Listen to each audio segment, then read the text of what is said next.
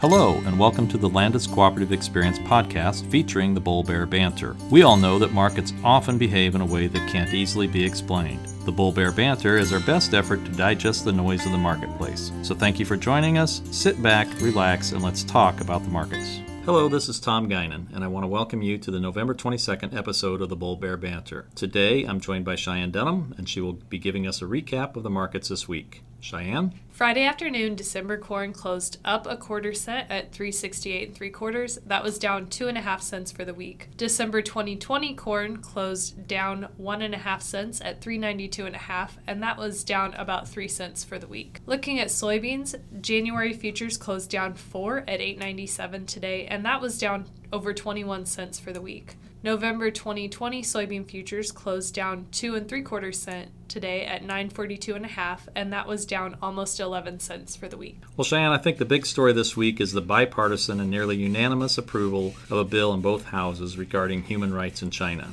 This bill, called the Hong Kong Human Rights Act of 2019, originally passed the House unanimously and was sent on to the Senate. The Senate added some amendments and passed it unanimously, so then it was sent back to the House, where it passed with a 417 to 1 margin. The President now has 10 days to sign the bill. Given everything else that's going on in Washington, it's impressive to see a bill, or any bill, pass both houses with that kind of support. In essence, this bill is intended to keep Hong Kong autonomous with regard to U.S. trade relations. It would mandate that the U.S. certify this annually, and it would also set up the potential for sanctions on people responsible for human rights abuse in Hong Kong. With regard regards to our discussions here, the big question I have is what does this mean for the ongoing trade dispute? China is making it very well known that they are not happy with this bill, so will they rush to an agreement now before the president signs this bill, or will this forestall negotiations further? I guess time will tell. So let's move on to the bull bear factors. Tom, on the bull side for corn, I would say harvest progress in the U.S. was estimated at 76% complete as of Sunday versus the 92% on average. In Iowa, it was estimated at 77% complete versus the average of 93%. Illinois was at 80% and Minnesota was 77% complete. While we're still behind, all of these are at least 10 points higher than last week, except Illinois that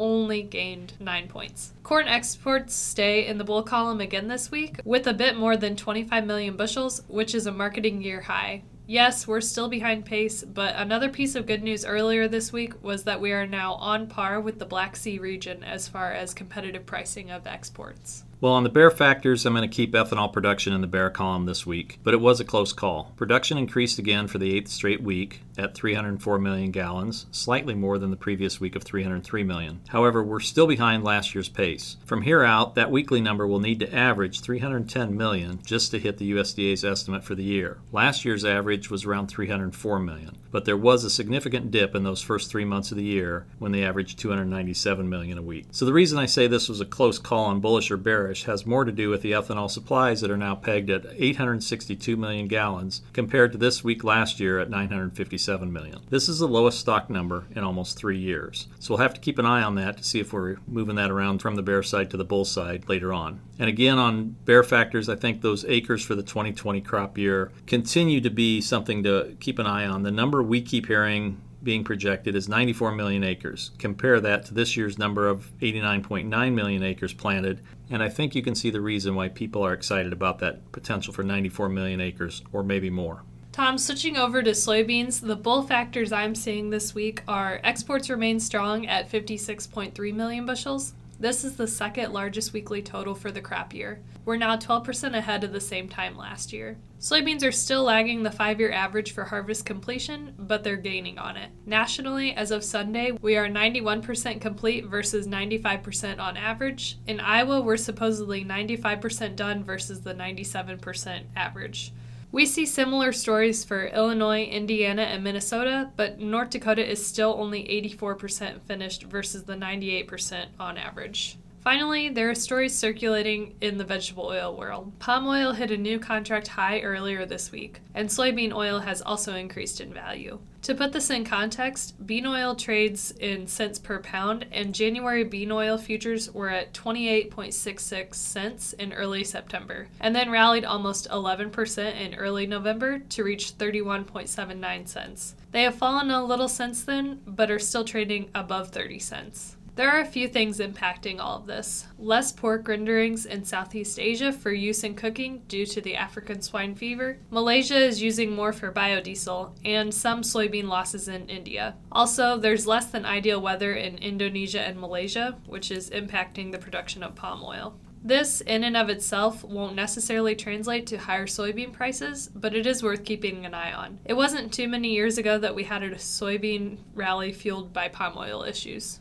I think the number one thing on bear factors continues to be the ongoing saga between the U.S. and China. We heard earlier this week of a request from the Chinese for U.S. negotiators to come to China next week for some meetings. There's some speculation that both sides are working towards a more comprehensive agreement than the one that was supposed to be the Phase 1 deal. Given the info we saw in the big story above, it definitely feels like we are a lot further from any kind of agreement on this anytime soon. And I definitely hear what you're saying about veg oils. I do remember that palm oil led rally a few years back, but then I looked in depth at a soybean chart. I also go back to that September 9th, which was the low for oil, which was also a low for soybeans. January beans on that day closed at 872, and since then we rallied up to 955 on October 14th, which is about a 9.5% rally. However, since then we've seen beans stumble and drop about 50 cents. They're still above that September 9th low, but now that 9.5% rally looks more like a 3.5% rally, while your 11% rally in soy oil still looks like 7.5% rally. So, all in all, I'm with you, Cheyenne. Let's keep an eye on soy oil over the next 30 to 60 days to see what comes of this. Well, Tom, it's been a while since we've done a tweet of the week or this week in history or special holiday, so I thought we'd get back to that a little bit and have a this week in history. So, on Friday, November 22nd, 1963, President John F. Kennedy was shot and killed in Dallas. Later that day, Lyndon Johnson was sworn in as president, and the following Monday was declared a day of mourning coinciding with the slain president's funeral.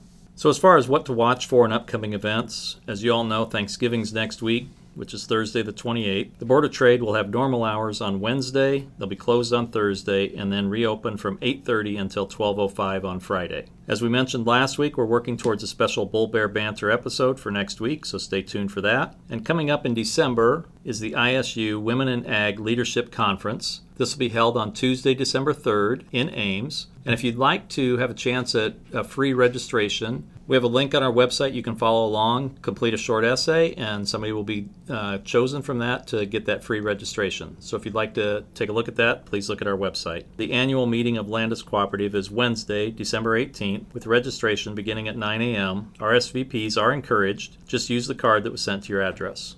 One other thing in the what to watch for, we will have a special uh, part of the episode at the end of this podcast with one of our agronomy folks, so stick around for that. So, Tom, why does it all matter? I'm going to go back to the same topic we discussed last week. With so much uncertainty on such a wide range of topics that can and will impact cash corn and soybean prices, figuring out what price you want to sell is even more important than ever. It feels like almost every farmer we talk to is bullish prices from here. The question really should be how bullish. At some point, you have to sell your grain, so why not put an offer in and try to get that done? We also keep talking about corn acres for 2020.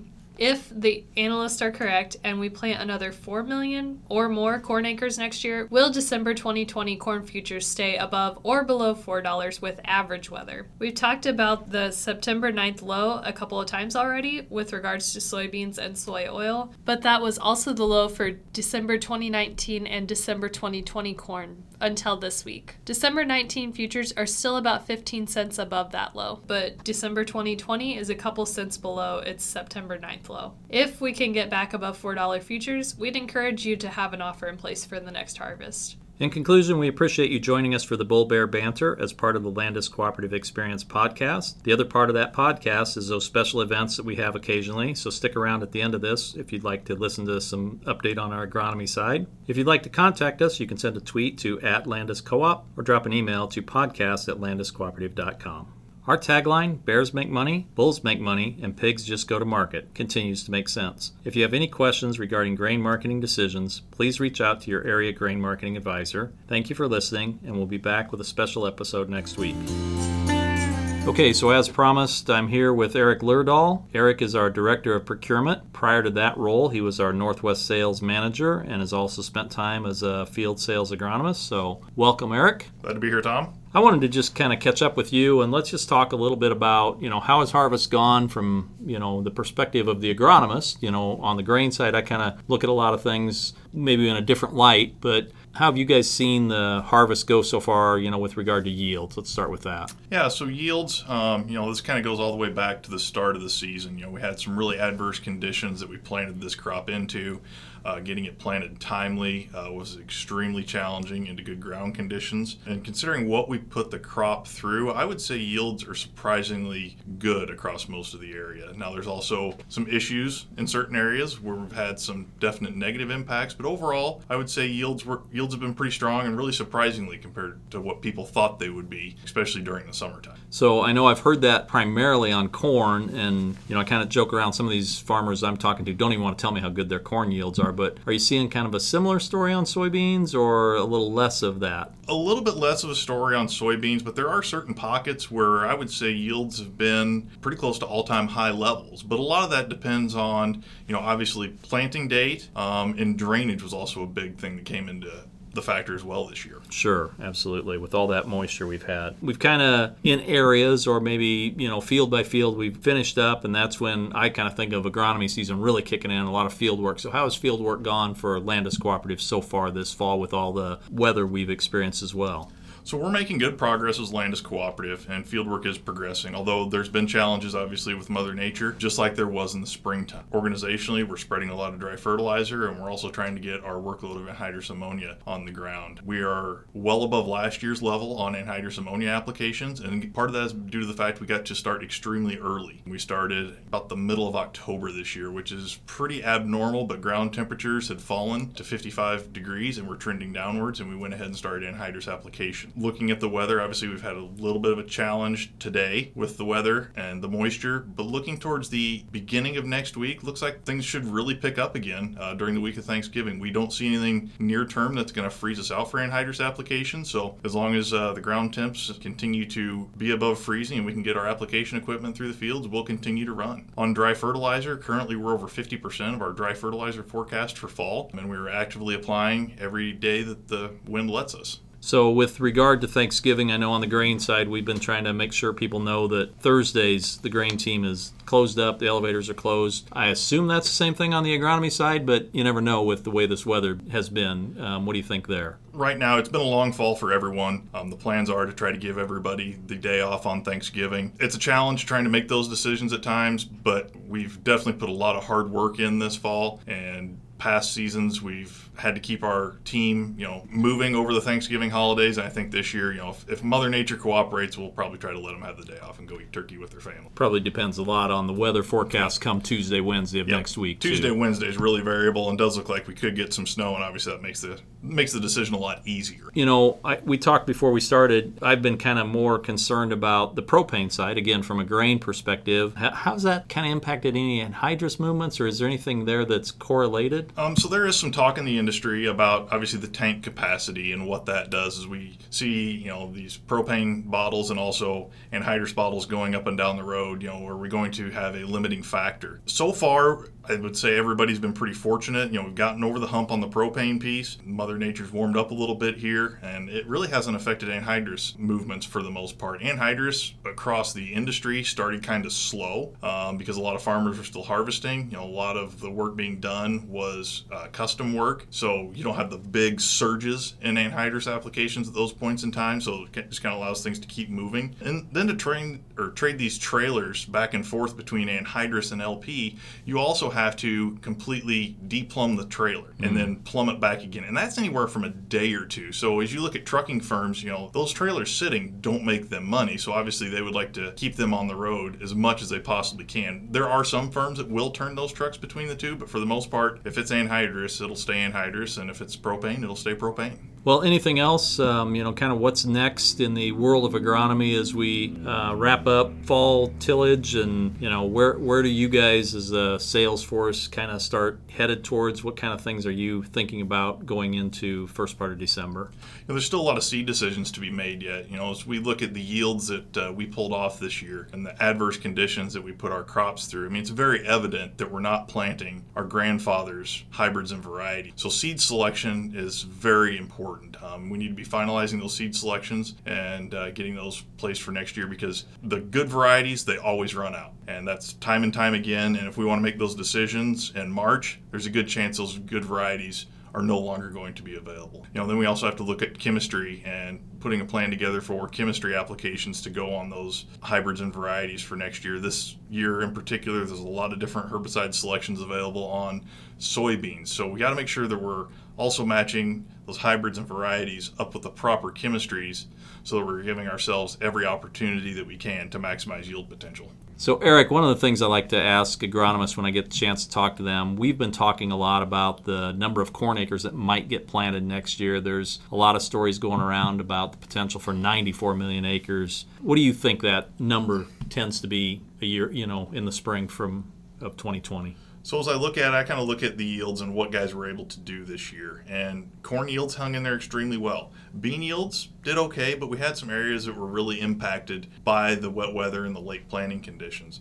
Um, early indications are guys are going to plant more corn. And what that number exactly is, you know, is 100 million acres? I highly doubt it. Is it north of 94? It could potentially be north of 94, which then that starts to impact, obviously, fertilizer from availability as well as seed from availability. Definitely, you know, it looks more profitable to plant corn right now. But, you know, if we plant that big crop, what happens? Obviously, we can raise a big crop, even planting it late. So, guys really need to be taking that into considerations with their marketing decisions that they make going into next year. You know, that brings up a good point. If you are one of those folks that are thinking about making any kind of a switch from beans to corn next year, take a look at that December 2020 number it's dropped a little from when we started talking about this a few weeks ago, but you know, you can still sell that number 25 30 cents higher than where it's at now for December of 19. So, it's probably worth locking in at least the futures part of that. And like we said on the podcast earlier, if you can get something above $4 on that December board of next year, it's probably worth looking to lock some of that in.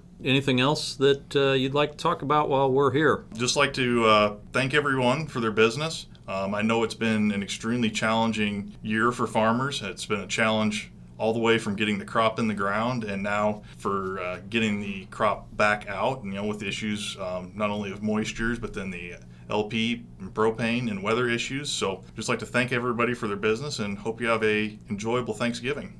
All right. I appreciate it, Eric. Thanks for joining us.